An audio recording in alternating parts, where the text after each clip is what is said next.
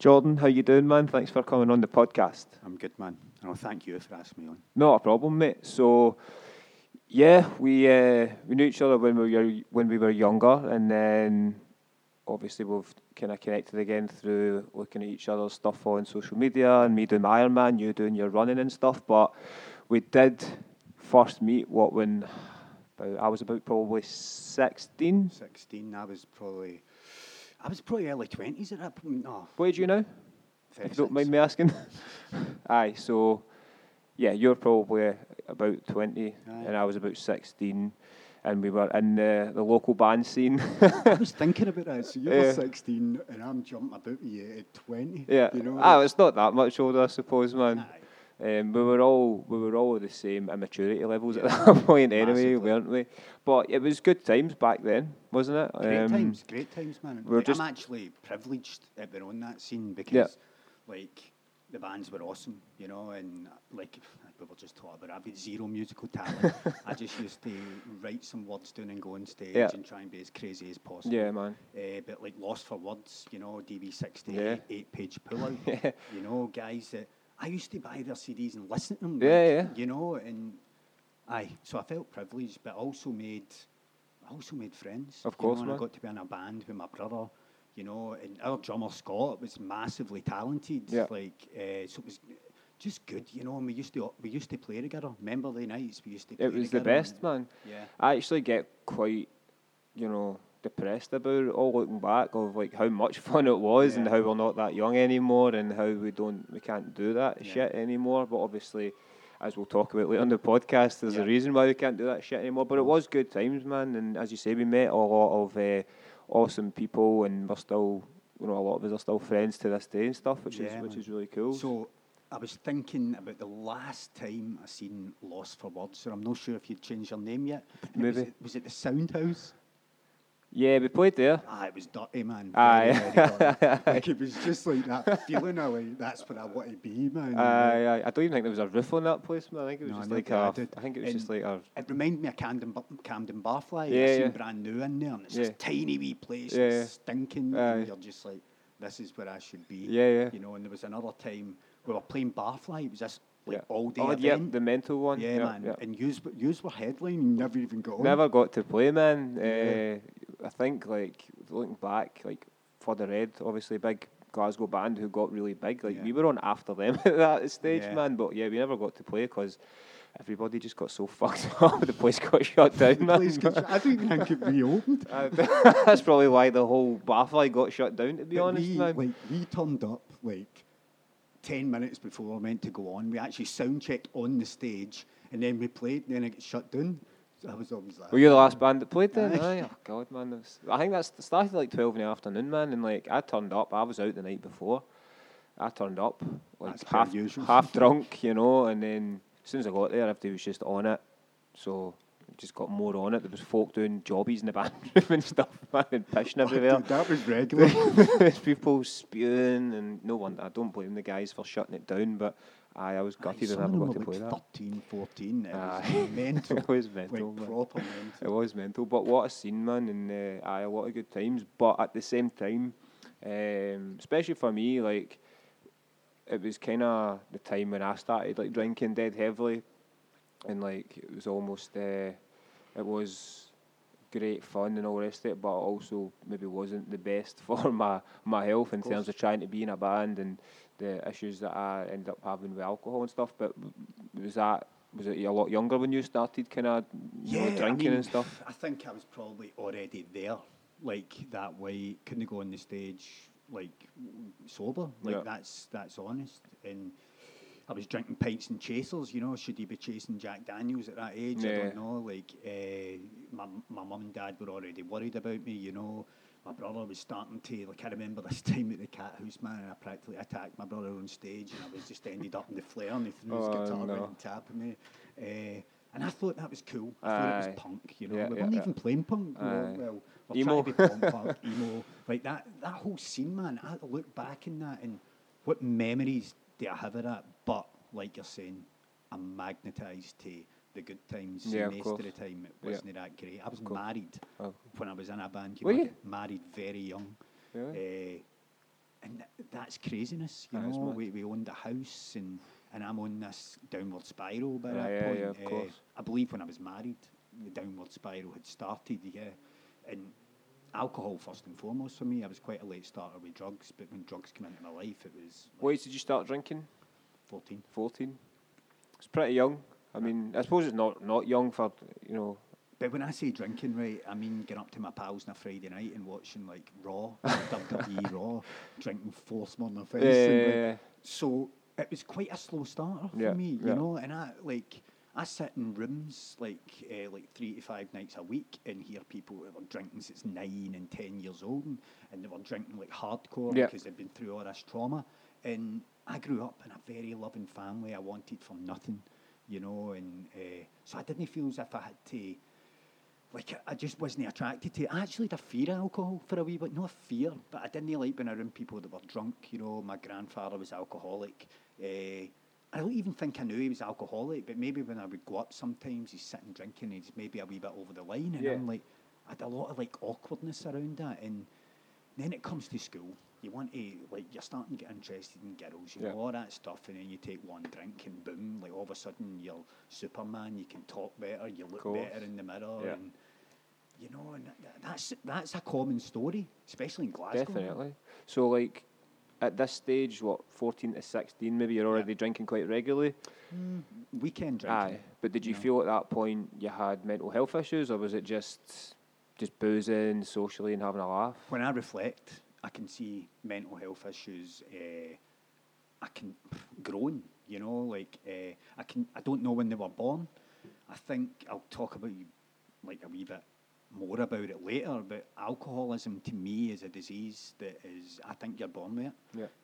Uh, I just also recently got diagnosed with bipolar. That could have been in my life for like a child. Yeah. I felt like a square peg in a round hole as a child. Like, and like I said, I wanted for nothing, but I always envied other people. Always, I was inept at forming relationships, and that went all the way through. And when I found alcohol, that f- it felt better. So alcohol enabled me to escape my current situation. Yeah. Alcohol uh, made me feel like I'd never felt before. Yeah, of that- course. That's the absolute truth, you know. And did I think it would take me to where I went? Absolutely no No, chance. definitely I not. thought I could have four beers, which eventually become eight beers, which eventually Bucky came into your life, you know. But I thought I could keep it to the weekend, and it never happened like that. Yeah. Like midweek drinking came in very soon. Yeah, I think it's quite a common thing where, you know, speaking from my experience, that you just keep telling yourself that I'll calm it down eventually, or you know, I'll uh, I'll drink a little bit less, and I'll you know I'll start behave, but then it just goes gets worse, I think. But you kind of ignore it almost because you kind of well, for me, i for many years I didn't want to stop, but um, you, you kind of mentioned earlier about a bit of self harm and stuff. So Yeah. you know, did that just come through? de- were you- depressed? Was it depression or? I look back on self harm and realise it was in my life before d- you would even call it self harm. You know, I think like uh, punching walls, hitting walls, punching like punching myself, like ra- like hating myself. Uh, what age was this at? Oh, Really young, really young? eight Yeah. to ten. Right. Okay. You know, and it was probably something like I'm saying that, and it's probably like my mum and dad probably don't even know about that, but I've done a lot of looking back. Of course. You know, with therapists and, and key workers and that stuff, and and then in my teens I started burning and cutting. Uh, cutting came first. Cutting made a mess, and then burning came into my life, and it felt as if again the same as alcohol. It helped me escape. You know, I was never was never a weed smoker. You know, it Yeah. got me to like just like I wanted to be hyper at that age. I wanted to be the life and soul of the party. I Yeah. wanted to create chaos. You know, creating chaos. I called it anarchy, and it was just a wee guy acting like a pure dick at parties. you know, I mean that's the absolute truth. Uh, but self harm, like definitely, like self harm is always thought as cutting, and self harm is always thought as a cry for attention. That wasn't my experience. Self harm was the same as alcohol for me. It helped me escape. You know, like like I says, I cut to bleed. The sight of blood felt as if it was an outlet.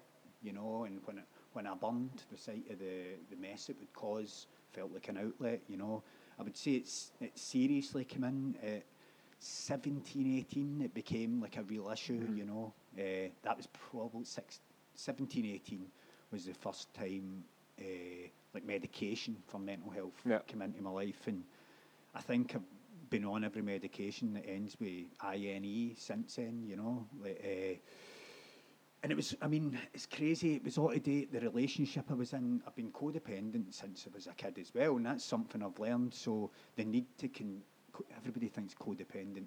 Well, a lot of people, the majority of people think codependents are, oh, they need somebody, but it's actually they need to control somebody. It's actually they need to act like the vi- victim for somebody. Uh, and then you can also act like the persecutor, you know, you can attack them. Yeah. But that triangle is codependency. Uh, and I believe I went into this relationship at 18, and she was she was going to university to study be a doctor, and I kind of had it made, and it looked. I mean, she was awesome. She was. You've probably seen her, you know, like uh, you've probably seen her about the Yeah. scene. Uh, and that relationship didn't end well. In fact, it ended about ten times during the whole period, you know. And I, I would always, I would always kind of go back uh, because it was easy. Yeah. You know, it was the easy, so, it was the easy, softer option. Uh, so by that time, codependency, self harms in my life, definitely alcohol abuse. Uh, I often speak about that. Like I should have been in the fellowship when I was eighteen. Yeah. You know, Alcoholics Anonymous was there, uh, but I was to be attracted to more and more chaos. Yeah. We were talking about it earlier, and I was, I kind of feel the same as like when I was, I moved out into my own flat at 18, and I'd been drinking heavily before I moved out. So when I moved out and I had my own place, the drinking get worse. And that, as I said, I knew 18, 19 that it was an, it was a problem. Um, but I just and I, I, I enjoyed it and I, I didn't want it to end. I didn't want to not drink, so I never obviously done anything about it. Is that the kind of similar age where you knew yourself it was a real problem? Like deep down you knew?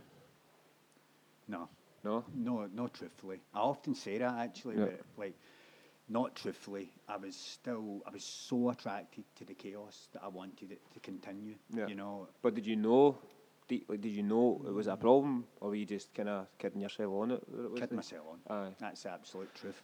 But kidding myself on and having suicidal thoughts. Yeah. So there's, there's something all right there. Yeah, know? of course. Uh, I'm taking a depressant every day. Yeah. Not an antidepressant, but obviously alcohol's a depressant. Yeah, of course. Like uh, I'm smoking fucking 40 fags a day. Like back then, it, like when I look at that, it's absolutely it's not a life for an 18 year old. A guy who had a wee bit of talent for cooking, you know, had a great job in like Yeah. a tourist restaurant where I could learn more.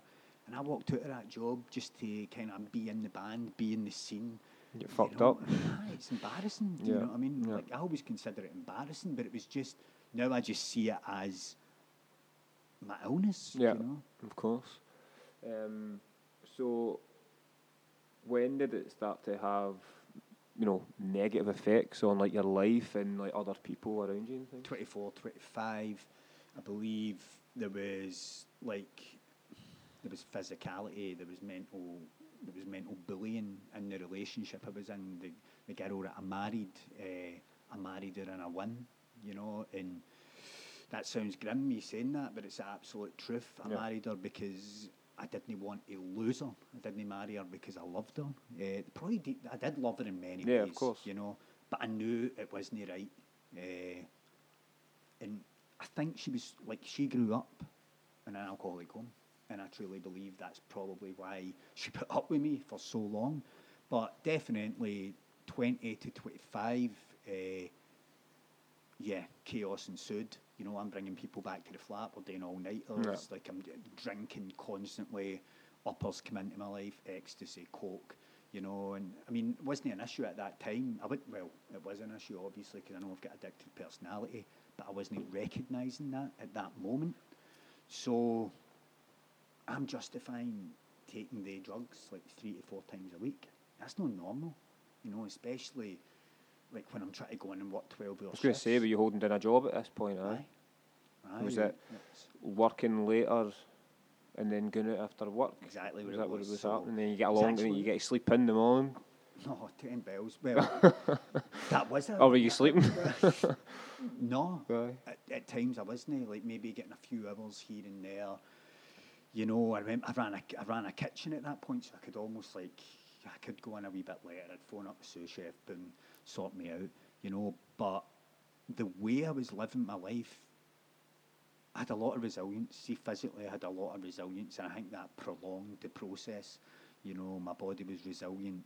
Uh, my wife at that point is she's questioning it, but I look back and I'm like, she's not questioning it as much as she should have, but that's not her fault. Yeah, of course. You know, uh, I'm I'm lying to her. I'm I'm apologising. I'm I'm trying to make everything better for one day, and then I just go out and do the exact Yeah. same thing again. Yeah. That's, that's insanity. Do you know what I mean? Doing the same thing over and over again, expecting different Of course, results. man. And that's what that was. You know, it's it's weird though, man, because like as we were talking about earlier, you kind of look back and you remember the fun parts, and you kind of miss it. I miss it a lot, man. You know, I, I still, I still have friends who go out Yeah. and drink, and I'll try and spend time with them, and uh, yeah, you know, it's it's really hard sometimes to be around it and not really get fucking down that I Yeah. can't get pushed or I can't have that a night of madness that they can have and then just go on with their lives. You know, and then maybe maybe some some people that do that that I know do have deeper issues, but some people seem to just be able to do it and then get up and go on with their lives, go on with their relationships, go to work and then do it again in a few weeks, but it never really affects them that bad. But you need to remember all the times that you felt like you were we can't fucking everything up, the you know? definition insanity. aye, aye. we want to, like I always dreamed about having, a lot of people always say, oh, I wanted to have four beers on a Saturday night and watch the highlights of the football. That wasn't mine. I like going out on the Sunday Yeah. in the afternoon and I'm always, uh, just four, three or four pints, we'll go home, we'll cook dinner. That's never happened. Yeah, yeah. It never in my life happened. And again, it, it's like looking back and realizing the problem was rife, you know, actually dangerously. Now, for me, alcohol is like, I can admit I had a drug problem. I can go, I can't take drugs anymore. Now, I've been in rehabs, homeless units, you know, with people that are, right, listen, you're an addict. I identify as, as an addict. Yeah, of course. You know, uh, but I know alcoholism is what I suffer from. That's the absolute bottom line because you can use drugs alcoholically. That's that is just the way it is. I suffer from a di- disease that a book was written in the 1930s about, and it describes my di- my my experience perfectly. You know, and that can happen with drugs. It can happen with gambling. It can happen with sex. Yeah. hap- and obviously alcohol's the main one. So I used to always justify, but alcohol's legal. Yeah. You know, that's a massive one. Like, and you see all these beer gardens full. You're walking by, and I still get that. I still get that wee urge. Of course. You know, you're like, oh, that looks amazing. And but I very rarely, like, I've only probably just started. Uh, me and my missus will go to a gig. You know, well, I don't go into pubs that often. In all honesty, I just don't need to be there. Yeah, of course. Eh, there has been times I've met a few people, but and that's no that's not really through fear that I'll drink or use. It's just why do I need to be there? Of course, man. I kind of kid myself on sometimes that I still like going out and socialising still because I don't want to be the guy who, oh, he doesn't drink, so doesn't come out. Yeah. But I don't really enjoy it anymore. I don't enjoy it that much at all. If I'm in good company, it can be a good laugh and I like hanging about with my pals. But man, I just don't like being around people getting pushed on it. I Yeah. don't know, man. Like, um, I don't, as you say, I do not for one minute think I'm going to crack and have a beer or a drink. But yeah, it just, I just don't really feel like I, I just don't really like doing it. And I've not been, to, I've not been to a club in years. I just don't, do not see the point. can absolutely identify. Yeah. Like uh-huh. the last, I think the last thing I went to that I was out like kind of after twelve. I've been at house parties and that, like. They're the worst for me, I like- think, man. I just, I just can't do it, man. I've been to a house party that line started getting cracked out, and I'm just like, and it was actually like, it was my missus's like friend, you know, and I was just like, but she made like a big deal was made of it, and I'm like, listen, this isn't a big deal. I'm just going. Aye, of course. You know, I've been to like recently. I was at a drum and bass night in Nice and Sleazy's, but like I was out of there by quarter to twelve. Yeah. I've got no reason to be in there, and like it's not even resentment. It's not that I resent people that can drink. No, of I course. just know or use. Do you know what I mean? I just know where I go with it. Like if I pick up the first one, I'm obsessed and compelled to continue doing so. That, Yep. I mean, that is a simple fact, you know, and my past, like just like it tells me that my past is my that is what saved my life, my Yeah. experience. Yeah. You know, So, 24, 25, you were pretty, you know, pretty reckless and working in a, as a chef and drinking heavily and stuff. Was that when drugs were creeping in as well? Was it more alcohol? Like More, more alcohol still. Yeah. How long uh, have you been sober for? Two and a half. Two and a half years. So more alcohol. So you, know what I still, mean? because if, if 24, 25, so you would have got sober at what, 33? Yeah. Something. So still a lot of years there that you were carrying Oh, on for. time and there was a lot of chaos in the years but like you asked me about 24 25 26 like so probably my most stable time for like a year and a half uh, I met my daughter's mum and I she got pregnant really fast and again I was obsessed I was obsessed with her uh, by this point like I was kind of claiming love you know but I didn't really know what love was because you can't experience love unless you love yourself and Yeah. a lot of the time I hate well that's why I drank I hated myself Of course, man. you know and like Me too, man. as I'm aye, as I'm building up, the guilt and shame is growing because of our behaviours all the years, and see, especially when you get to like ten years of that behaviour, you're like, I need to keep going, I need to keep going. But I found a bit of stability in that time, and and uh, my partner got pregnant at that time, and I've got a beautiful daughter out that, you know. Uh, but I struggled to find any connection. I struggled, like I struggled being a dad. Yeah, of know. course, man. But that nine months since she was pregnant, I feel as if there was stability there. Uh, and there was tragedy in there as well with my partner's family, you know, really sad stuff went on. Uh, and we ended up moving through to Stirling and I got a job with like Nick Nairn up in Dunblane. Again, massive opportunities, you know. By that point, I like I had calmed down. There wasn't any need for detoxes or anything at that point because that came into my life later. Uh, but uh, my daughter was only possibly one, and I just kind of like the relationship ended pretty fast. Uh, she's she's seen through me, man. That's absolute bottom line. Yeah. Uh, I wanted the old version of her that partied all the time. That's what I was attracted to, and then I get the the motherly version, which is beautiful, like amazing mum, you know. But I struggled with it, and like, yeah. Re- uh, long story short, relationship ended. I moved back to Glasgow, and then boom, I'm living a double life. I'm tr- I'm working, I'm partying hard, and see, I'm still calling it partying. Do you notice that? Like, it's not even partying. It's uh, it's using. You know, I even believe when you're drinking, you're using. It's Yeah. a drug. Yeah.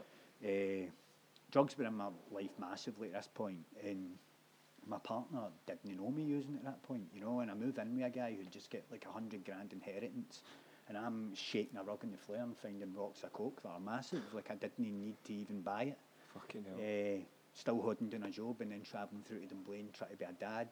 Uh, and, and that like kind of eventually became sporadic as well because I mean I couldn't actually handle it. Uh, I, w- I ended up just walking with my job in Dunblane one day. Just be, I was so burst, I just couldn't face the shift. Yeah. Broke down in tears. I literally walked into the kitchen actually. Somebody gave me like a dirty look, and I was like, I can't do this, man. Walked out, got all my stuff, went back to the digs, packed up, and then I phoned my part, like my ex-partner actually, and I went through to Stirling, and I just crashed out on the couch. My brother came through to get me, you know, and and that is when. So I go to the doctors, you know, but they're hitting me with antidepressants, but that's no their fault. I'm going in because I still want to drink. Yeah, yeah. I can't take drugs, so I know I can't take drugs, right? But I want to drink. You know, that's what drink's my master at this point. You know, drugs were rife in my life, but I know the first thing I go to is alcohol. Yep. You know, that's what I pick up. Yep. Uh, and then once I'm drinking, it's free reign. Yep.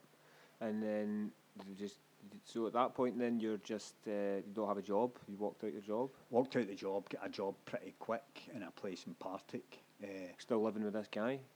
no, No different. moved back at Right. moved back into mum and dad's house Right, actually. okay. So my parents took me back in. So they are driving back and forth with Dunblane, getting my stuff. You know, I've got a, a very, very supportive, loving family, and and by this point, it's like they know there's something wrong. I'm claiming mental health. There is mental health there. Yeah, of course. But obviously, I could, if I stopped drinking, if I got clean, you know, at this point, I would even call it getting clean. If I just stopped using drugs, 'cause I wasn't dependent on drugs by this point, alcohol dependency was definitely there. But I can still get jobs. You know, so I'm lying to myself more and more and Yeah. more. Uh, and I walk into this job and same craziness. It's full of students. And I'm like late 20s at this point, but I want to be a student, man. So I'm just like bouncing about the room. They're like 18, 19.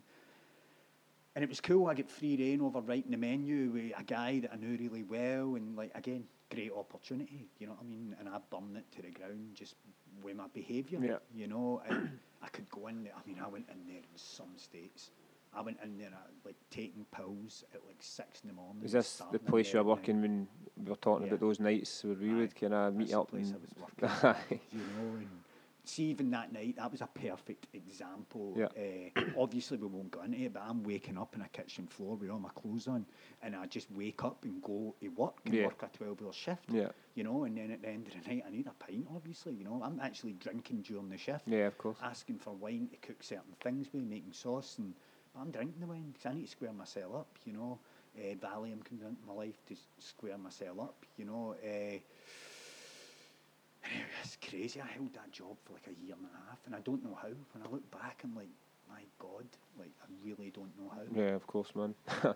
I'm the same. Like that night, those nights we were talking about, the Vice City nights. Basically, it was a Wednesday night, and it was that good. We loved that club so much. We were out every Wednesday night, and we were, you know, I had a fucking job in the bank to go to on a I know, I Thursday. remember. you know, and I'm Thursday. I'm either going in burst or I'm not going in. And again, I look back and go, how the fuck did I keep that job for so long? But it was just like, just How that- long did you keep? Like, how long did you keep it for? well, I kept that job until I ended up coming and doing coaching later, Yeah. later on once That's I sorted mental. everything out. But yeah, it was basically because uh, my dad worked for the bank and okay. was quite high up, good cover for me. The people I worked with in the branch really liked me. So, because you know, I wasn't a bad person, I was just a fucking a bit fucked up. But when I was in work and you know, you know, normal and sober, you know, everybody liked me. Everybody really uh, wanted me to do well. So when I didn't go in, they would know. Yeah. So they would, you know, cover for me and say he's just put me in as a sick, even though they Yeah. know fine well that it was because um, I'd be in my bed, passed out probably, or on the Yeah. floor, passed out. But I, it was, uh, I'm very lucky. Look, uh, that was the same in my previous job. That I worked in a call centre. My team leader just really liked me. We just got on really well. But I took advantage of that and knew that I would get away with going out and not going in the next day or going in an hour late.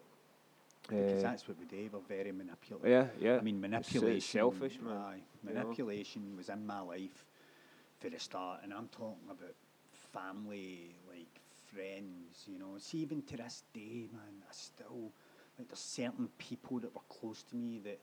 Like I still haven't made amends to, and that's not through just like backing off. It's through certain situations, like I can't maybe they live somewhere else, blah blah blah. But the manipulation, uh, like, was it's terrible. That's probably my number one defect. You Mhm. know, manipulation and envy. Uh, and where the envy comes manipulation, Yeah. connected. You know, Yeah. because I'm trying to get what other people have by like uh, underhand tactics. You know, uh, but so I'm in this job and this is really like when it starts to take a dark turn. Like I, met, I meet uh, this girl who I spend about three and a half to four years with, and it was just like drugs became rife, you know. And I'm using behind her back. Downers, downers come into my life, uh, mainly heroin, Valium, you know, and and we're still taking uppers and flats have turned into bed sits, you know, bed sits that we've got a mattress on the floor and just a load of crap around us, you know. Uh, and I'm still trying to go into work and present this face. It's crazy, man. Uh, but I was still to work for a year and a half after that. You know, a year and a half, I moved over, like I left that place in Partick, I moved over to the south side, and I rode it out, you know, I, I rode that job out, and there was just, like, again, resilience, resilience, resilience. Uh, I don't say that to boast. You know, I don't say that as if if you've got resilience, that behaviour's all right. It's No, horrible. not. But I think that's what kept me in the game for so long.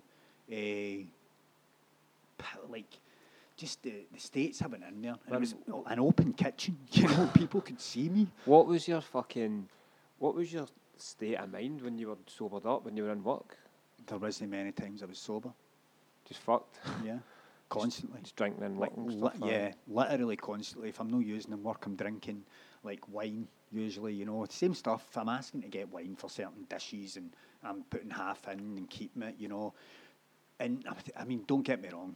I'm just about to use a bad excuse, but it was just squaring up. You know, I was squaring up. Yeah. I wasn't like bouncing about the aye. kitchen like fucked up. You know, like. But I stayed there for a year and a half, and big point in my life. Like, uh, so the place gets bought over, and we get called in. But see, in all this time, I've started. Me and my pals, st- well, me and the chef I worked for actually, have started this kind of like street food venture called the Gastropunks, and like we start this like we start this Twitter and we ain't going on about it too much. We start this Twitter and it's all a mystery who's behind the Gastropunks, and we put on this event where we invite people. You know, like we we invite bloggers, uh, guys that work for papers, other chefs in Glasgow that were Yeah. like quite a big deal.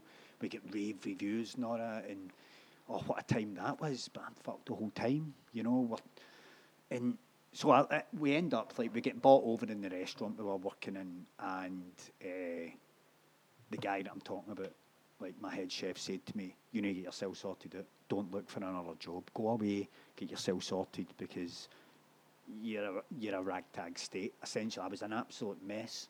You know, I had no weight on me, just a mess. I looked grey. You know, like." And I didn't take his advice. I didn't have a job now. Uh, and I had a bit of money because we get paid off, you know, because the business had been bought over and the owner paid us off. And and then that's where it takes the real, like the downhill spiral Yep. is in by this point. Uh, and that Gastropunks venture, that kind of like uh, our own business, end up doing, they end up doing amazing. Their own STV, you know, they're doing all this stuff and I'm pure resenting them. I remember they put an event on down in, uh, down in the town, uh, next to the Tron Theatre Yeah. and they put an event on in there, and I'm turning up outside, and I'm calling sh- like my pal out, and I want to fight and all that, and and I just a horrible, horrible dark time. And again, this is when I, I ended up in a homeless unit at that point, you know, and that was my first detox. I ended up with a drug worker, like saying a drug worker, a CAT team worker, an addictions worker who who starts talking about recovery. And at this point, I'm still like in a way attracted like to the chaos. The relationship I'm in is it's falling apart and then we make up, it's falling apart, we make up and it's just horrible. And when I say falling apart, I mean like overdoses, I mean uh, like hitting each other, you know, I mean like mental abuse. Yeah. I mean You like, live, you hosp- together? And Aye. Uh, Bed sits, Aye, aye, aye. you know, hospital stays, uh, the police getting called because of noise, me getting lifted, you know, me getting asked to leave the flat, getting getting actually like tossed, like pretty much escorted out the street. I mean, craziness, you know, and and that eventually that eventually disintegrated that relationship, obviously, but we were, we were far too similar. We Yeah. were uh, we were attracted to the same stuff, and people warned us, you know, you're going to kill each other, and like, I mean, self harm was r- like really back in my life at that point. She was a self harmer, I was self harming. Like I've got like really bad scars over my body, and that was her cutting, and she's got the same with me cutting. I mean, we could have killed each other. Yeah, could That's definitely, man. absolute bottom line. And when I look back now, I'm glad like her mum and her stepdad ended up getting involved. Uh, then my first rehab stint came in, and I'd like to say that rehab stint was where it all like came together, but it wasn't. I went in there wearing a mask. You know, I went in there and get close to people I shouldn't have. I, get, I went in there uh, with the idea that I would put the drugs down and be like I could drink still. Yeah. You know, I'm sharing that in groups. Obviously, you're like sitting in groups, uh, and we're sharing about where we're at and what you want from this stint in rehab. And and I'm like, I just want to get the drug problem under control. By this point, heroin is in my life. You know, intravenous, like.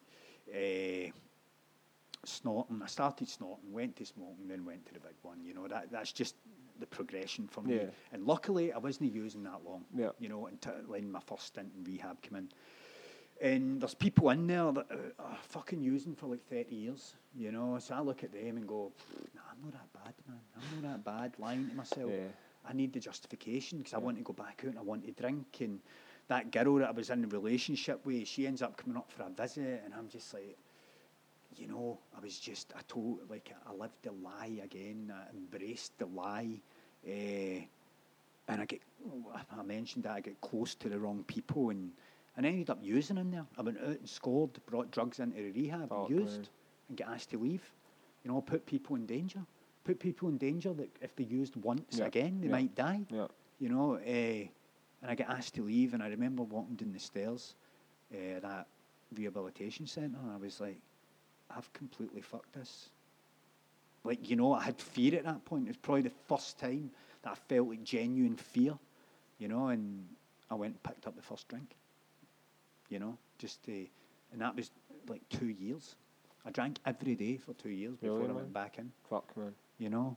Some days I was just drinking to square myself up, you know, like calling my mum, I really need this, I really need this. And I get about, I don't even know, five detoxes for alcohol. Uh, Are you back home again? back home again because there's real worry and Aye, of course. you know real worry and Did you care about what happened to you? no, No. by this point no uh, especially when at the times there was sobriety and I don't mean sobriety but I mean when I was sober at certain times by this point I absolutely despise myself Yeah. You know that's where the daily using come in yeah. you know? And drugs come back into my life at this point as well and by this time there's crazy drugs in the streets these legal highs he's smoking man. One draw is like it's craziness you know? And and it's all becoming easy to get because I'm getting to know the dealers you, you know? And I don't really want to talk too much about it because it's just like it's just that same stuff, you know. It's a, it's just my daily routine. Yeah, like yeah. go booze. I used to get. I remember in Lidl they used to do Not working? c- cider for like one. Uh, no, no, No, work by not this point. I've, I've no worked since. You know, they used to do cider for one ninety eight. Uh, I was stealing by this point. I was going stealing booze and like I used to see how they done the tw- twelve packs of Strongbow. I used to go and get a trolley, open the twelve packs so that when they set alarm off, just take what I needed. And I've been caught a few times. You know, I'm getting taken in like you. You know, I'm doing. I'm lucky enough that I've, I've not been in jail. I've not done Barella or anything, but I've been done plenty of weekenders. Yeah, is yeah. disgusting. Yeah, you know. I woke up naked in a cell one night because supposedly I was shouting about killing myself. I have no recollection. Blackouts were blackouts were as common as anything in my blackouts were as common as using. That's probably the best way to put it. You know? Yeah. I say that to a lot, a lot of people. I fucking really remembered the last few hours of the night when I drank. Yeah. Really, man. It's always, always blacking out, and that's fucking scary, man. Because like you couldn't, I couldn't remember how I got home. So I Yeah. woke up once with um, a black eye and no phone. So somebody's hit me or whatever and stole my phone. I can't even remember what happened. Well, couldn't even remember what had happened. Do you know what I mean? The guy could have done anything to me. You know what I mean? Well, I hear in meetings very often the one thing that's different about alcoholics is when they black out, they're still doing stuff. They're still active. You know, like you're saying, you wake up with black eyes. No, I got home. I was in my bed. Aye. Don't No, I get it, man. Like I've I've done it so man. many times. Uh, like I've also like woke up in like streets, Yeah, yeah, yeah. like lanes. You know, and I'm not saying I was. Dead. I probably just went in there and kneeled down, like and and like maybe I don't even know, but. I mean, I mean, see when it's getting to that oh, stage, No, yeah, what yeah. the fuck are you? What are we doing, man? Yeah, of course, we man. can just continue doing it. Aye, yeah, no, no, that's the thing, man. It's like you, you.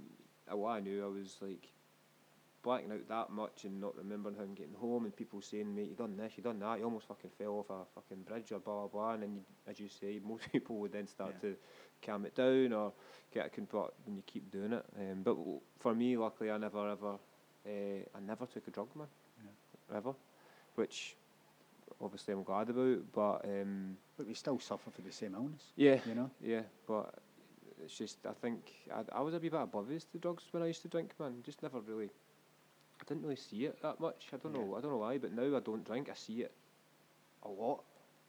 I don't know if it's just changed now, if it's I different think, or it. I think it's more common now. I don't know if I was too drunk Yeah. to realise, but now I'm sober and stuff, and I realise how fucking rife it is, man. It's Yeah. fucking scary. Well, I mean, like, like you're saying, like we are different for normal people. Yeah. That's the absolute bottom line. We pick up one drink, and I've said this. I said this before. We're obsessed and compelled uh, because we suffer from an illness.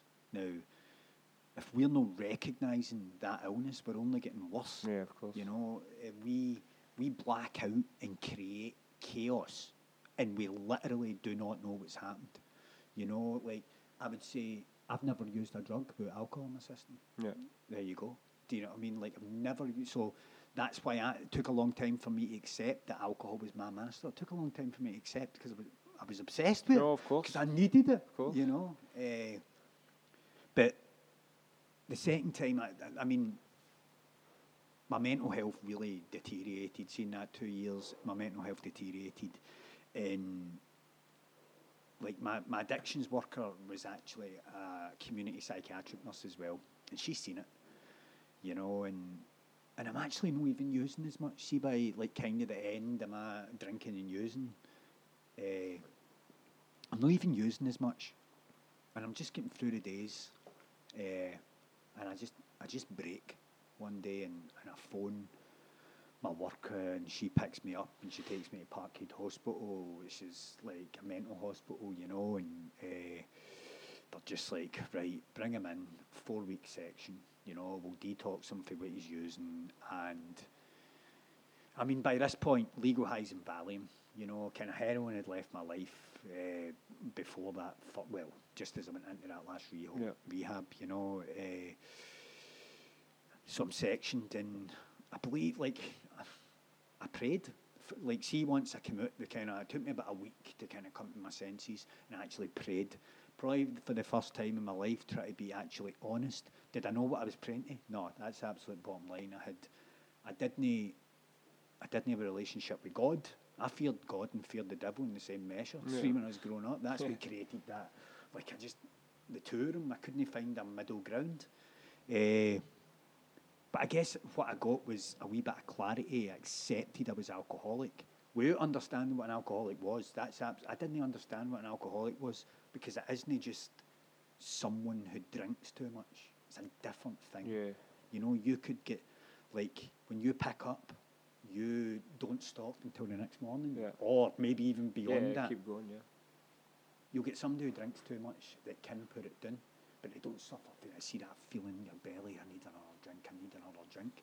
You know, some people are binge drinkers. Some people are daily drinkers. I wasn't like walking. I wasn't paralytic, most of, Yeah, like, of course. A lot of the time. Yeah. You know, I was just. I was topped up. I was merry. You know, I'd well. I was about to say that I don't believe I was bad company, but I mean that's just denial. Eh, but yeah, like so, I dump like I do four weeks at, uh, in this mental hospital, and the sights I've seen in there were horrible. You know, people who hadn't come off the acid trip for the nineties, and they're in there. They've been in there for years, man. They're scary people, uh, and actually. I just, it scared the living shit out of me. In all honesty, I didn't want to end up there. Didn't want to date for my family. I told my family I don't want you up here because I couldn't even have them for visiting. I- Yeah. I mean, obviously by this point, my relationship with my daughter is non-existent, Yeah. and it wasn't for a long time. I would turn up and, ah, you know, I would turn up and try and just be, just to be human, Yeah. you know, and. I still can't connect, and I still can't connect, and that's in my mind constantly. It was a lot. That was a lot of like at the end of my using, that was in my mind constantly because she's starting to become a wee girl now. She's not a baby, Yeah. you know, and uh, she can remember these times. Yeah. And that's I've got ongoing amends to make to her, you know. Uh, but so I finish a stay in, in the hospital, and, and I'm clean, you know. I'm clean by the time I get out of there, and, and I go back into rehab again six month program, and I walk in the doors, uh, and I literally get picked up from the hospital and taken to rehab. Probably the best thing for me. Yeah. Uh, but this time I was determined. This time I actually kind of like was getting to grips with the illness that I suffered for. You know, I, I didn't have a clue about it, but I, I started I, I started to understand right, this is an illness. You know, by this point, fellowship had been in my life here and there because in uh, the hospital NA came in, AA came in, CA came in, in in sporadic times and times that I was like trying to get clean and sober. I'd been to certain meetings and I just went, this is not for me, you know. Uh, I always heard people using the excuse that this is all about God, and I just used that excuse, and it didn't even bother me that Yeah. aspect. You know, like I said, I'd always had a kind of idea of it. Uh, so I go into this rehab again, and I try and leave all the masks at the door. See all the masks I put on for other people, Yeah. because I'm just trying to be what everybody else wants me to be. I tried to leave them at the door, and and I went for it. You know, I just get in there, I engaged, I was honest, uh, and it was hard times, man. You're in there for six months. That's like really difficult, but it flies. I mean, I mentioned bipolar earlier on. I think I was a manic episode that whole fucking stay because I couldn't sit still. Like I, I look back and I didn't really forge any like very close relationships apart from one guy's for the Gorbals actually. Uh, but also know that relationship isn't going to last when we get out because he, he's like a lot older than me and we're into different stuff. But I went through that program and during the program, AA came in on a Wednesday night and, and that changed my life. That's the absolute bottom line Yeah. you know. Uh, started to realise, I started to understand the illness, I started to understand, I mean, people are coming up there and sharing 10 years clean and sober, and they've been through some of the worst trauma I've heard, you know, and I'm sitting there, and all I've had is love. But yet I'm in this rehab. I put my family through hell. And just to get a clear picture of like my family, you know, like my family went through the absolute ringer. Like my brother, my oldest brother, who we both know, you know, and like that relationship was shattered. My younger brother, like he didn't know what to do with it. I know it upset him, and my sister tried her hardest to be there for me, but I just I screwed it over every single time Yeah. because I couldn't stop, and I didn't know how to stop. I didn't understand. Uh, and then with Sam, like my daughter, like I mentioned, non-existent. So I go into this rehab, and I'm speaking about my family there because they're the fir- like they come up to visit in force Yeah. when like I'm about six weeks in, and they come up to visit in force, and I don't deserve that.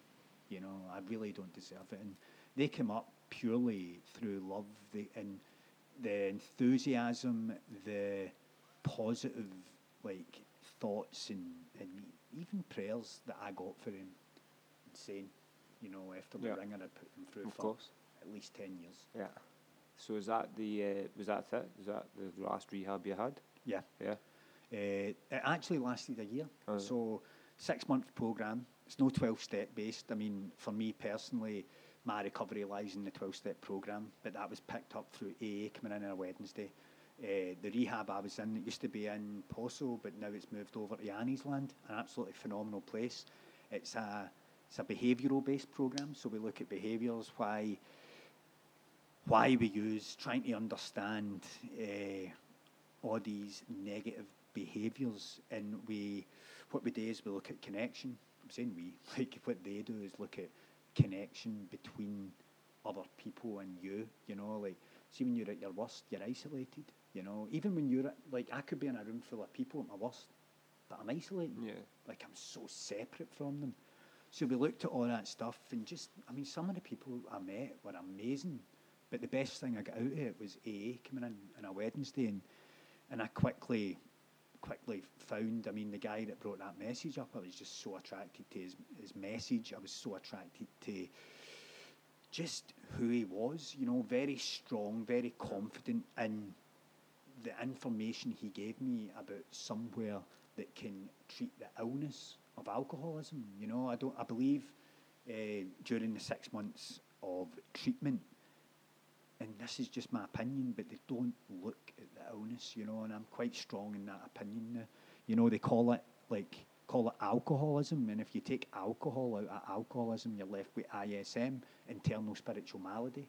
You know, and and I don't mean it needs to be all about oh like praying to God constantly yeah. And, and and like garanga and all that stuff. Uh, all I'm meaning is you need to learn to love yourself. Yeah. You know, and that's what spirituality at its, ma- at its most core level is. Yeah, learning to love yourself. Yeah. So from like that point going forward, like, what did you feel, or like, how did you feel you had to rebuild like relationships with your, well, especially your family? Yeah, but that took it took time. You know, we need to get they need to get trust back. Yeah. You know, I need to deal with the fact I can't just jump in after six week of rehab and go, oh my god, like I'm so sorry, and this is. So I had to invest myself in recovery and just slowly, you know, my mum and dad were amazing. Like uh, I wanted from nothing when I was in rehab. You know, to bring me bits and bobs up because you only get a really small like kind of allowance a week money wise and like the allowance I got was just enough for my tobacco and that was it. Mum and dad would bring me bits and bobs up and my brothers and sisters like again all these things are ongoing amends. You Yeah. know, I had to go through a process before I could make proper amends Yeah. and especially with my family, I always share this as well, like at meetings and stuff. I, I wanted to get my family around a big, massive table and cook dinner, stand at the end, and make this big speech Aye. about how I'm how I'm sorry. Essentially, make amends to every single one of them at the same time. And my sponsor just looked at me and went, like, "What are you talking about? You need to. Are you going to speak to your mum the same way as you're going to speak to your dad? You know, you need to be individual. Yeah. You know, like my oldest brother, like we just went, we just went for a coffee, man. And I just like explained to him, and the most important thing is looking someone in the eye. But by the time I got to that process, I had good bit of sobriety under my belt. You know, they could see I was invested in it. By this time, you know, I'd went through. I'd been through already a learning process about how to cope with the illness. I'd, I mean, I was I was connected spiritually as well, and and what I learned was let them come back to you. Yeah. Don't chase it, you know. And and the bottom line is there's still ongoing amends, ongoing to forever, man. You Yeah. know, I need to, I want to be a productive member of my family. I want to be a father. Like you know, I've never sat Sam down and ex- explained the situation, but she came to like the meeting that I shared it for my year's sobriety. Like she's she's been in amongst AA. She knows my sponsor. What age is she now? You know, she's nine, Nine. nine going on ten. Right. Eh, and like with her mum, never sat down and, and like really had a conversation. But again, our relationship is in, it's incredible considering what it was. Yep. You know, and I'm very very grateful for that. And then since you've got uh, clean and sober, you've found running. Running. Yep. So just talk us through that, man, in terms of like how you came into that and what it's done for you and how it helps you. When I was in my teens, early, early teens, like kind of 12, 13, I ran at an athletics club. It lasted lasted about 10 months. Eh, after that, there was really no interest until my first stint in rehab. They were talking about like, they used to just go and run around the park, and I get quite obsessed with like wanting to better myself, and like introducing all these wee fitness things in my room at night. I would do press ups, sit ups, just all your basic stuff. Yeah. And then one of the workers said, "Listen, I've got a running group on Thursday. Why don't you come to that?" And I get some time out. So I ran that, and he was like, "Jordan, you could actually be all right at this, you know." And like we've got this 10k coming up. It was done in Loch Lomond. It was part of the 10k series. Uh, it was done at Loch Lomond, and so he, he was like, "Why don't we train for that for a few weeks, and you can go down and run it?" And uh, I, I ran it, and I ran it in 44 minutes, which isn't actually too bad Great. you know. Uh, and then after that, that's obviously when I got asked to leave rehab, and running, running was really out my life. And then second stint, I start. They've got a treadmill now. They've got a gym and that and the rehab, and I start running the treadmill at night, just a few miles, but like really trying to hit seven and a half minute miles, which my absolute limit at that point, like Yeah. big time. You Yeah. know, I would come off like fucked. Well, your body must have been in some fucking, you know, a bad state at Aye, that but this man. is also like towards the end of that program. Yeah. So I get out, like, so I'm six months in. I've maybe been doing that for about two months every night, which isn't too bad, Of you course, know. I look, but I've been eating shite in there. like, I'm just full of stodge. I'm probably the heaviest I've ever been, you know. And uh, so I moved round to the supported accommodation part, which essentially entails uh, you get a flat to yourself or you share with somebody. I was lucky enough to get a flat to myself, which I'm just more comfortable with. Uh, but there's an office downstairs with workers. They're, they're there for 12 hours a day, Yeah. just for support. Yeah. You know, and you get like flat checks and all that. You know, trying like they're just trying to reintroduce you back to kind of society in general. Uh, but that's what I really discovered running. You know, and and I started listening to Rich Roll. Yeah. You know, I was I was looking for wellness podcasts. It started with spirituality actually, and I remember in Rich Roll hearing a podcast about how spirituality can be combined with running. You know, my sponsor was a runner. You know, he'd ran the West Highland Way a couple of times. He'd done various marathons, and it just kicked through there. But of course, I've got an obsessive personality. I just went into it hardcore.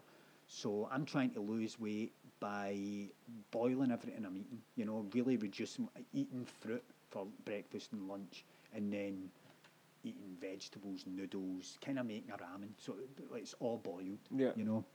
Uh, but I'm also trying to go out and run huge amounts of miles for like stupid amount for like where I was at. Yeah.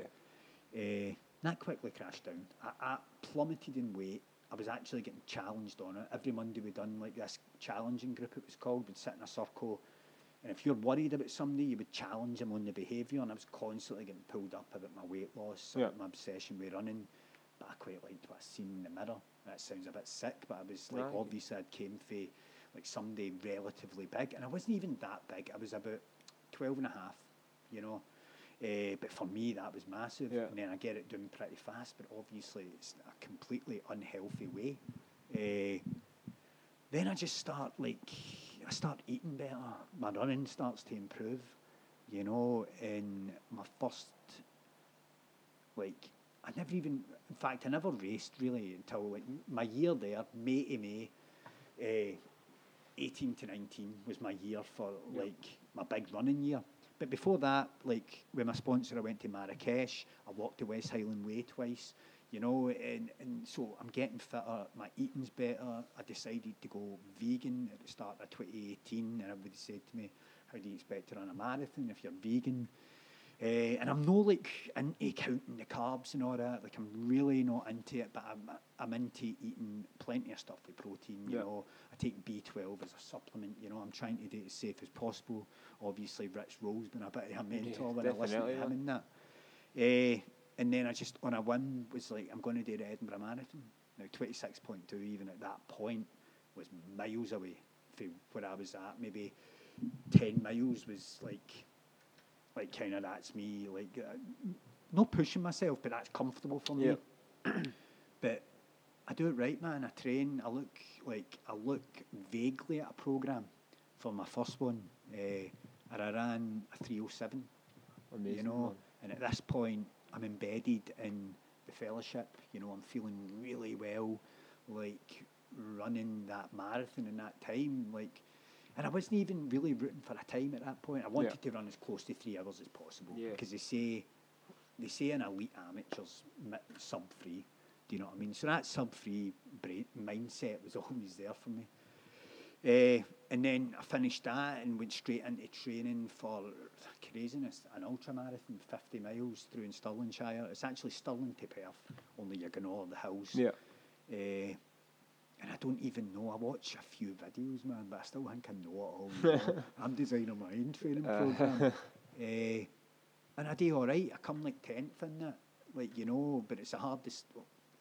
I, I don't even know. Like, I'm, I'm signing up for one next year, but that one I done in October, man, was just, it was horrible. See the last 10 miles, it was, I don't even know if I enjoyed coming across the line like that way. I'm like, did I even really embrace that moment? Yeah. It was grim, but obviously after like a, a few days later, the kind of elation, that way you're starting to think, my God, man, like I've came a long way here. of course. Look at where you've been a couple Yeah. of years previous, man. Uh, and that's, I guess, like obviously combined with find like getting a relationship with my higher power, like you know, maintaining it, and like that's not something I'm going to go into. But obviously, the twelve step program asks you to come out of self will and go into God's will, and I, I, believe that just means the truth and the lie. I mean, uh, like if you go into any situation, and look at the absolute truth.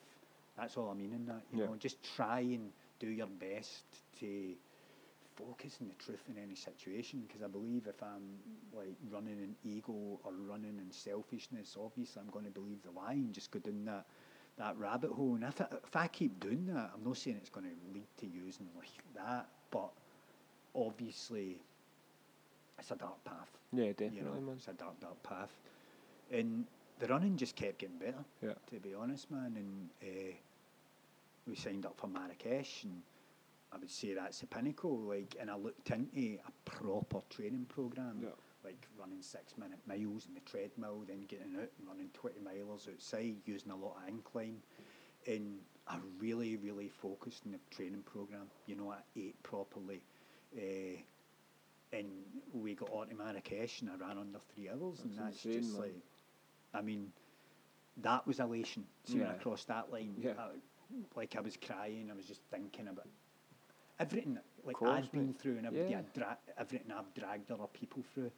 Uh, and I get across the line, you get the medal, and it's, you know yourself, it's not about the medal, it's not about, it's just about you've Done Of course, it. man. You know, you you've won, and what you won, you've won, like that personal battle that's within you, and it always has been. Maybe that's what was always raging inside me, and I don't mean running a sub three, but just like proving yourself to Of yourself. man. Yeah, fucking hundred percent, man.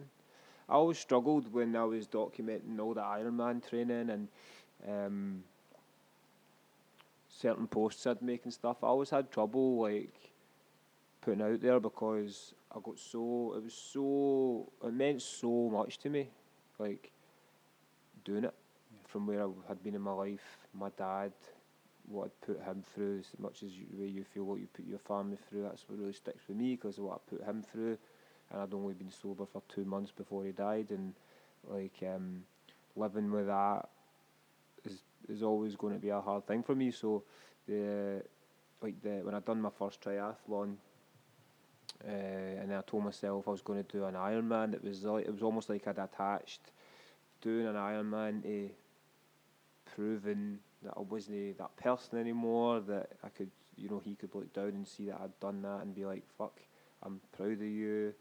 And um, so I was like, I was like, going a run and I'd fucking start crying during the run, like so emotional, of like, you know, I think it was the first, I think it was the first twenty. I think I done twenty five k or something like that. I Can't remember, but it was over a half marathon. It was the first time I'd done that distance, and I was like halfway through, and I just felt fucking amazing, man. Just like the run, I felt good. I felt fit. I felt happy, and I was just thinking about all that shit, man. And I just started crying, and it happened on the bike. It happened in the pool sometimes, and then I would have all this emotion and all this stuff inside me, and I'd write a post and I'd put it out, and I'd be like, people are going to think I'm fucking crazy, man. People are not going to understand what that run that I just done, a, run on my own on a fucking Thursday afternoon. Nobody's going to understand why I'm so emotional over that. But that's what it is, man. It's like as you said, like you're not gonna. I'm not going to do an Ironman to get a medal. Do you know what I mean? I'm doing it for, you know, very fucking close personal reasons, and um, like that's like for where you were to go and do that is like I think that's fucking an incredible achievement, man. So I'd like to think you're off each other yourself, man. No, I'm happy and just And the time as well, though, man. Like fuck me, I could could never even get near that, man. That's an, that's an impressive can- time, man. Aye, you can if you, I mean if you train. Yeah, like all I had to do was that's what my sponsor seen the way you are, my sponsor was that to me. You're gonna do a sub three hour here and I was just like no, because obviously the first thing I go is trying to make sure right I'm not gonna get too boastful. Yeah. Because if I don't do it I'm gonna look like a Aye, of course, aye. uh, but he had trusted me and I never had trusted myself. And that's what like that was the lesson in that for me. Yeah. You know, I'd done the work. Yeah, Why wouldn't why wouldn't I, I complete it, you know. of course. And I think just for the record, you accentuated your Ironman journey absolutely perfectly. You know, I was like, I speak to my missus about you, you know, and looking, look, I, I think I remember that post you're talking about, and you kind, you recorded it, didn't you? And you recorded Yeah, speaking. yeah. Uh, so don't doubt that, man. Yeah. Like every like you must have seen the support you were getting Yeah, from all angles, and it was beautiful. You know, it was kind of journey that was amazing watching that. Man. Yeah, it was. It was. Insane. It was. It was special, man. But you'll know yourself, even by you know putting it out there to on you know say social media that you're doing some sort of thing like that. That you know, you're you're you know. There's, well, for me anyway, there is always a worry about how you how you come across because folk just won't understand, and that's fine because not everybody's going to understand. You know why you're why you, something means a lot to you, but. Um, but you're, I think you're always helping someone Yeah. when you're be honest with that stuff. And this is why we're fucking doing this today, Yeah, obviously. Um, because, you know, there's always going to be someone that can get something. And those six months, so I, since I started personal training and coaching and everything else, the whole reason why I do it and why I put my own past out there and uh, talk about it openly is because, you know, I want to help other people. Um, and I've always had people messaging me and going, man, you know, your post really helped me, your Yeah. your podcasts have helped me, so you messaged me as well, saying that kind of thing. And um, but that six months of that training and how emotional it was and how open I was with how it was affecting me and what it was doing for me, I've never had that many people messaging me to tell me that it's helped them give up the booze or try to give up the booze or cut back even or get to the gym, start running, go to the pool for their first swim. I mean that, that that's the stuff that you know people won't even see, you know, because I won't, I'm not posting all that to Yeah. say, oh he mentioned me, they mentioned me, but it was incredible, man. It I was a great, great. It's the best feeling ever, man. I think our society in general, like, lack self belief. So, like, you still have that wee thing in your head. Oh, like, oh my God, I'm a bit embarrassed about po- Yeah. uh, posting this. But Yeah. what I loved about your journey was you seen the ups and downs, man. Absolute honesty. Of course, You know, you're not just posting all the ups. Look what I've done today. Yeah, of course. Because it's so, so important to to essentially people that you have your downs. When Oh, you're trying to do something like this, I mean, that's probably more important than the ups. Yeah, in yeah, all yeah, honesty. As a personal trainer, uh, someone who's, you know, fit, healthy, looks good or whatever, I think that is just a thing where like you don't struggle with anything, you don't find anything hard. But um, there was days where I was fucking crying on that bike, no because I was feeling emotional and happy, because it was fucking disgustingly hard. Yeah. And I thought I, can't keep, fucking keep cycling, I can't keep pedaling. Or there was, uh, you know, open water s- swims where I was just dreading the thing because it was a cold day and I didn't want to get in cold water and it felt like shit. Um, yeah, it's very on. It's very important to be honest with that stuff because you know I would never want anybody just to go into something like uh, training for an endurance event thinking it's all going to be fucking great fun. Do you know what I mean? Because I'm sure you've had your dark days Oh, with running as much as it helps us. as I'm sure you know there is bad days, isn't there? aye. Well, there's a great, great Game of Thrones quote: "Without fear, there's no courage." Yeah. So I need to feel my fear. That's Yeah. the base emotion. That's why we drank. Yeah. You know, that's why we used, that's why we got ourselves shit, because we needed to escape the fear that we Mm-hmm. felt. And there's no point in trying to trace back wh- when did that fear become like so so big in my life. But fear can be healthy as well. That's what I'm trying to say. Yeah, you know, definitely. fear can be very, very healthy. And I, oh man, like some runs, some 20 mile. I remember actually doing one and I had to go through the town and right along the Clyde Walkway and it, it was meant to be a 20 miler and 11 mile in. I was just like, it was meant to be seven minute miles the whole way and I just lost the plot at like 11 miles and I just stopped. Yeah. Like that was it, man. Uh, and I hated myself for it, you know Yeah. but only for a bit.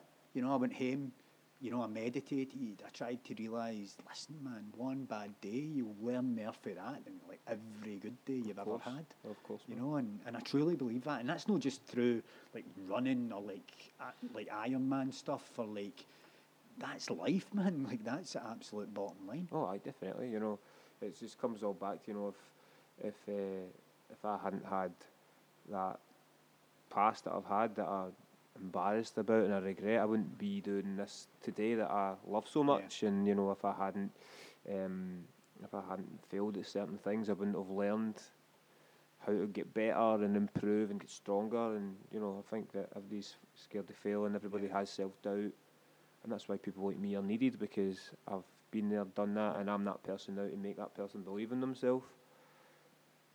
but I totally understand why people don't believe in themselves because I think everybody's built like that a wee bit. Of course. But our experience is our greatest asset. So I truly believe like service, right? You you you're doing service. You know what I mean? Through your job you're serving like society, humanity, whatever way you want to look at it. And that's that sounds like a bit over the top, man, but it's absolutely true. Just Yeah. put it down to the absolute base of Yeah. you know. You're helping people to discover themselves. When I share at meetings, see if there's one person in the room, I, like you could save someone's life that Yeah, night. no, you know, man. you could save someone's life if you're if you're meeting and greeting at a meeting and going, "It's nice to see you. Come on in, I'll get you a cup of tea." I mean, you need to respect that, you know. And I believe service. You always hear Rich Roll talking about service, and service isn't just like in the fellowship. Service is in society. Service is just smiling at somebody when they look as if they're having a bad day, Yeah, like totally, absolute down to the, the base. And I'm not saying that I do that every day because I have my bad days like everybody else, probably the same as you, man. You know, uh, but the days uh, like uh, I really embrace it are like probably my best days. Yeah, definitely. You know, like I, I've met, I've met a beautiful girl. Like my life, I should be like over the moon with my life, and, and I am. You know, I, I've met a beautiful girl. My relationship with my daughter is like so much better than it's ever been, and I genuinely believe the work in that will never stop. Obviously, my relationship with my family is is the best it's ever been because Yeah. it's based on honesty.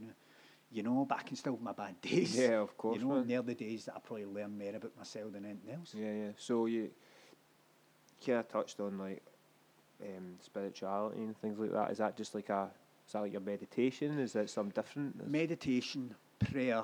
So, like, we're asked to fight, make contact with a higher power. I kind of mentioned that. And I truly don't understand the God that I believe in fully. You know, I'm not religious whatsoever. Yeah.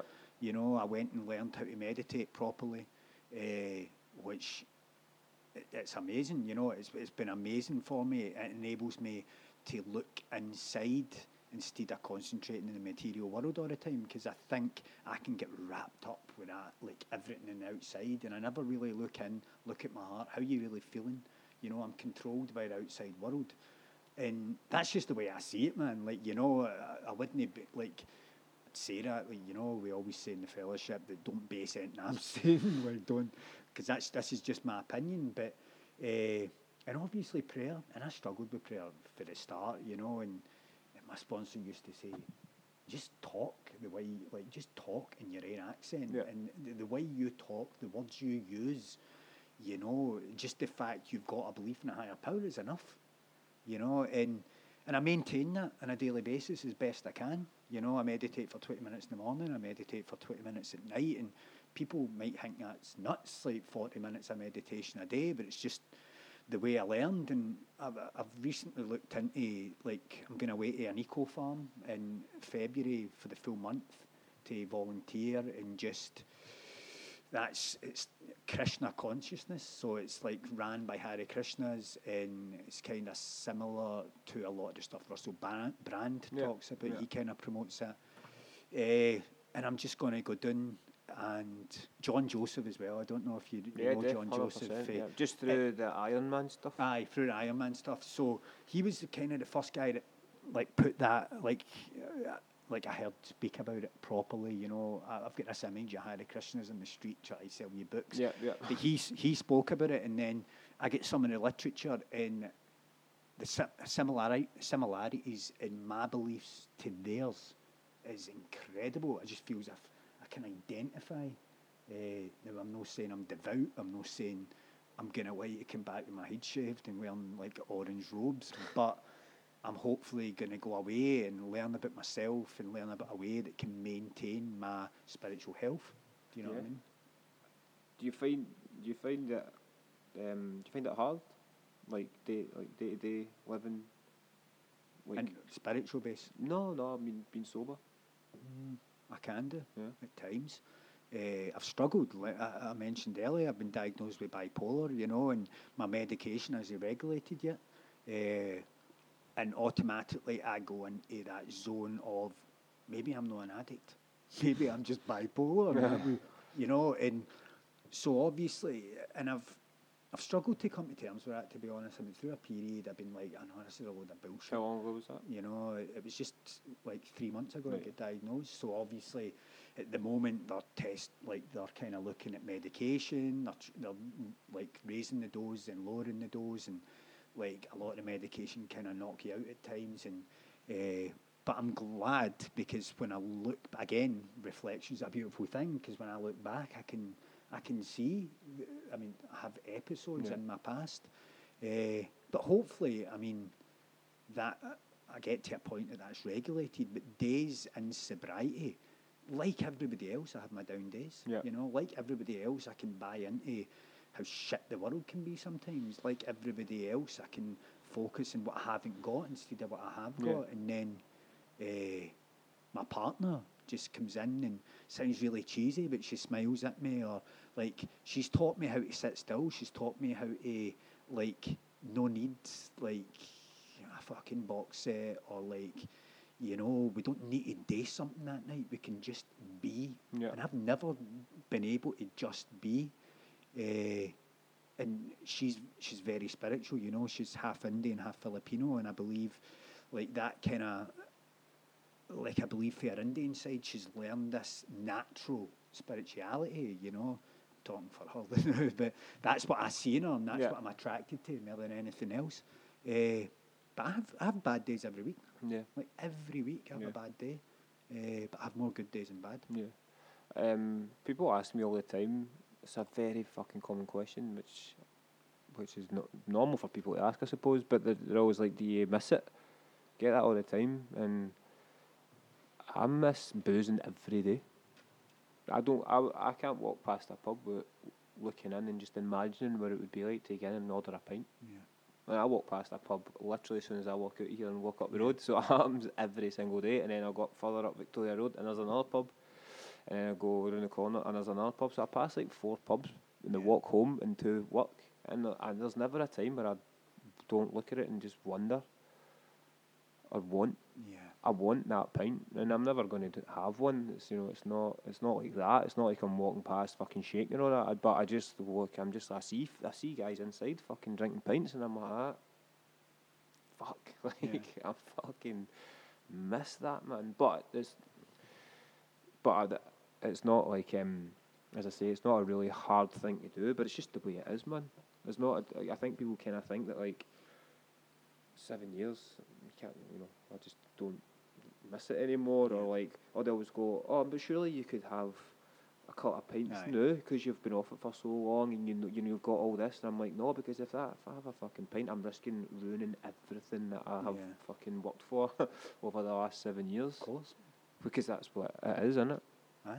But I believe what you just said there's an asset of yours. You know, I miss of course I miss booze, man.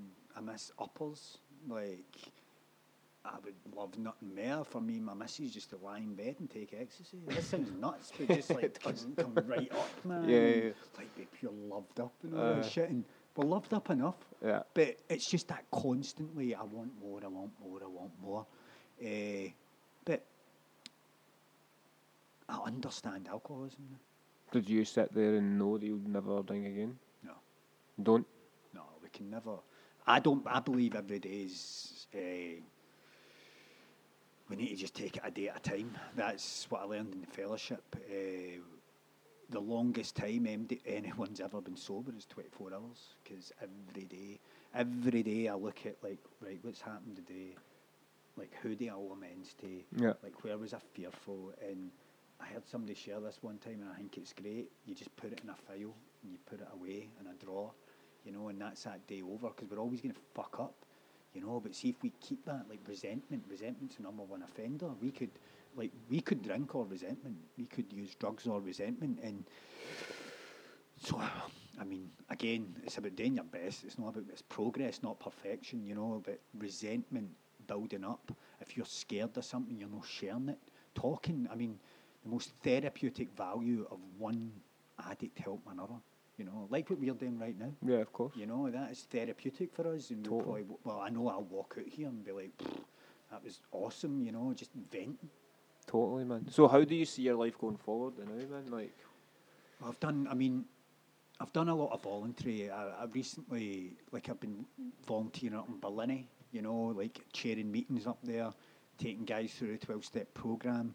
That, that's been great for me, you know. That's that's like something I never thought I would do, but I shared up there one night and I was just like, my God, this isn't the way I, th- I would have thought it would be.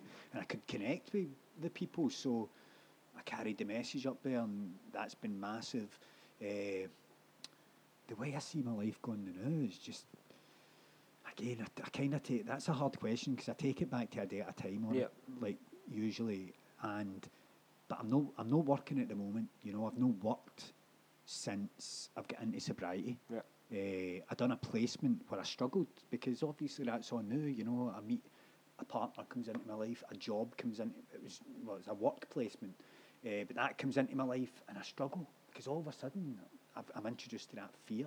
I'm introduced to financial insecurity. Yeah. You know, uh, I just want to well, one, I want to maintain my sobriety first and foremost. Two, I want to maintain the spirituality I've found. Three, I want to find a job or like I want to find something that inspires me. Yeah. You know, and like everybody always says, why don't you just go back into the kitchen? But a lot, I mean, I went, I've been back into the rehab, the rehab that uh, I've all, like I, I was in. I volunteer in there. I've been, I volunteer at recovery cafes. Like I've done, I have been doing a lot. Yeah, you know, it's not as if I'm sitting my arse, but it's getting to that point that obviously with this diagnosis, once the meds are regulated, obviously, me and me and my partner don't want to. We don't want to stay in Possil our whole life. You know, I, I wouldn't mind the West End or the South Side. Uh, we have this image of the life we want. You know, and and that's amazing to have that. Amazing to think that that could be possible. You know, uh, where I'm going to go as far as like a, a vocation's concerned, I'm, I'm not sure. Uh, but service, like what you're doing, you know, service needs to be there for me. Yeah, definitely. Man. It really, really does. Uh, I don't know. What about your what about your running then? Like you, you how often do you run a week? Well, I've took like three times a week. Yeah. now. I took a lot of time off after Edinburgh because I got scunnered with Yeah. see the second Edinburgh Marathon. Obviously, within a year, I did three marathons, an ultra marathon, a walk of West Highland That's Way. a lot, man. far too much, man. Yeah. Far too much. So I've took some time off and I selected a race for next year that's down in the Lake District. It's a 70 miler. Brilliant. Eh, I think I said it before. Like I'm going to, I'm going to get sponsored for it. I want to raise money for charity. You know, I want to make the run worth it this time because I probably, I find I probably need to engage that part of my brain in the running this time. 'cause Yeah. it feels it's always been about me Yeah. breaking this, breaking that, like achieving this. Uh, and I see charities, you know, tiny changes, for example. a series like, definite, probably a mental health charity. You know, I think for me, uh, considering what I've been through, considering what you've went through, considering what fucking seventy percent of Glasgow have gone through Yeah. with no diagnosis, you know, uh, I think it's something that really needs to be looked at. Definitely. Uh, but yeah, I think just like that's the inspiration I have for running again. I'll never give it up. Like I'm also I'm working out now. I never have before, and I've just got like, these kind of running exercises. Like obviously I do legs, upper and core, and, and that's been great because my body shape's changing. Yeah, but I just need to watch the kind of obsession with Yeah, stuff yeah, coming yeah. in. You know. That's good though, man. You know, it's it's great that you've got uh, that big goal going forward because like the process towards that will be will be awesome, man. Yeah, of course. But fucking hard by the sounds. yeah, it will be. But these things, like obviously, it's in July next year, so I've got plenty of Yeah. time. Uh, and it's just about Is that a flat run? Is it a no, no? Well, Lake it District. covers five peaks, five mountain passes, and it's like hardcore. Shit. So, yeah, certainly a challenge, man. But it's a challenge that I can take. You know, Yeah. it's, it's no, it's not a challenge out with my ability, Yeah.